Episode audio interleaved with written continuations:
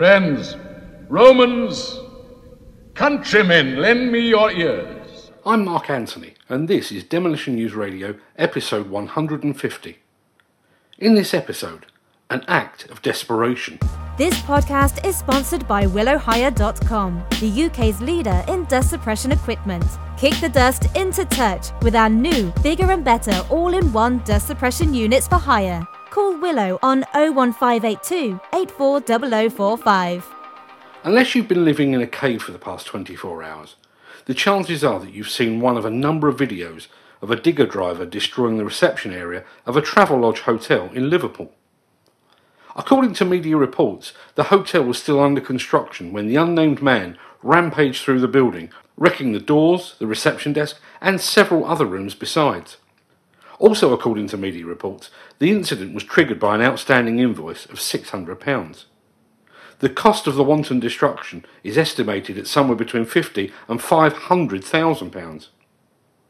Having made off before the police could arrive, the man remains at large at the time of recording, although you'd expect the police to track him down relatively easily.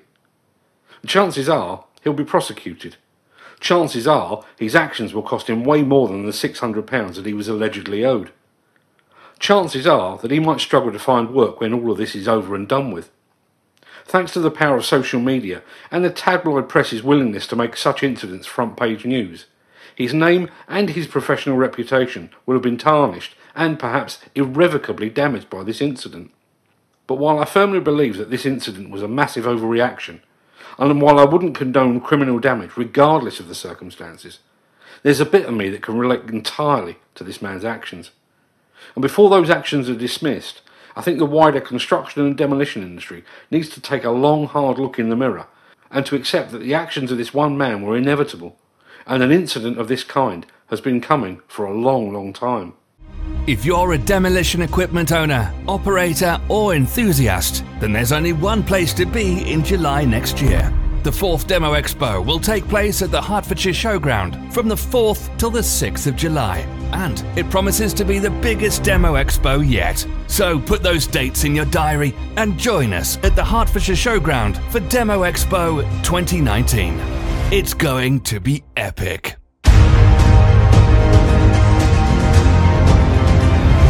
Several years ago, I was owed a lot of money by a company that's well known in the UK demolition industry. There was no dispute about the various invoices. The work had been done and had been received enthusiastically. But those invoices went unpaid for several weeks, and then several months, and then several months more. Now, as a one man band, being held to ransom by a much larger organisation was deeply frustrating, particularly when they started to trot out the usual excuses. The accounts department is only open between 2pm and 4pm on a Thursday. You're on the next check run. The man that signs the checks isn't here today. Those last two were particularly annoying, as I knew I was actually going to be paid electronically. Then things took a turn for the worse. I owed some money to the taxman. Not a huge amount. In fact, the amount I was owed by this single customer would have settled my tax bill four times over. But still they failed to budge. Indeed, they even had the temerity to ask me to do some more work in the midst of all this as a show of goodwill. The taxman was getting increasingly aggressive. I had an inspector arrive at my house early one morning. I also had a letter threatening me with court action and the possible seizure of my family's home. In the midst of all this, I had one of the worst moments of my parenting life. I came downstairs one morning to find my youngest daughter making herself a sandwich before school. I asked her what she was doing, and she said she knew that I was worried about money and didn't like to ask for her school dinner money. How's that for a kick in the guts? Thankfully, some other clients were a little more reasonable. In fact, several paid me in advance for work I hadn't even done to help keep the taxman from my doorstep. Eventually, my bill was settled in instalments, instalments not of my choosing. But the actions of that one company could have cost me my home. They knew my circumstances, but they did nothing. To this day, I have not forgiven them. So while I never went on a mini excavator rampage, I can certainly understand why someone might. Demolition News Radio, the independent voice of the global demolition industry. The UK construction and demolition industries operate in a system of layers.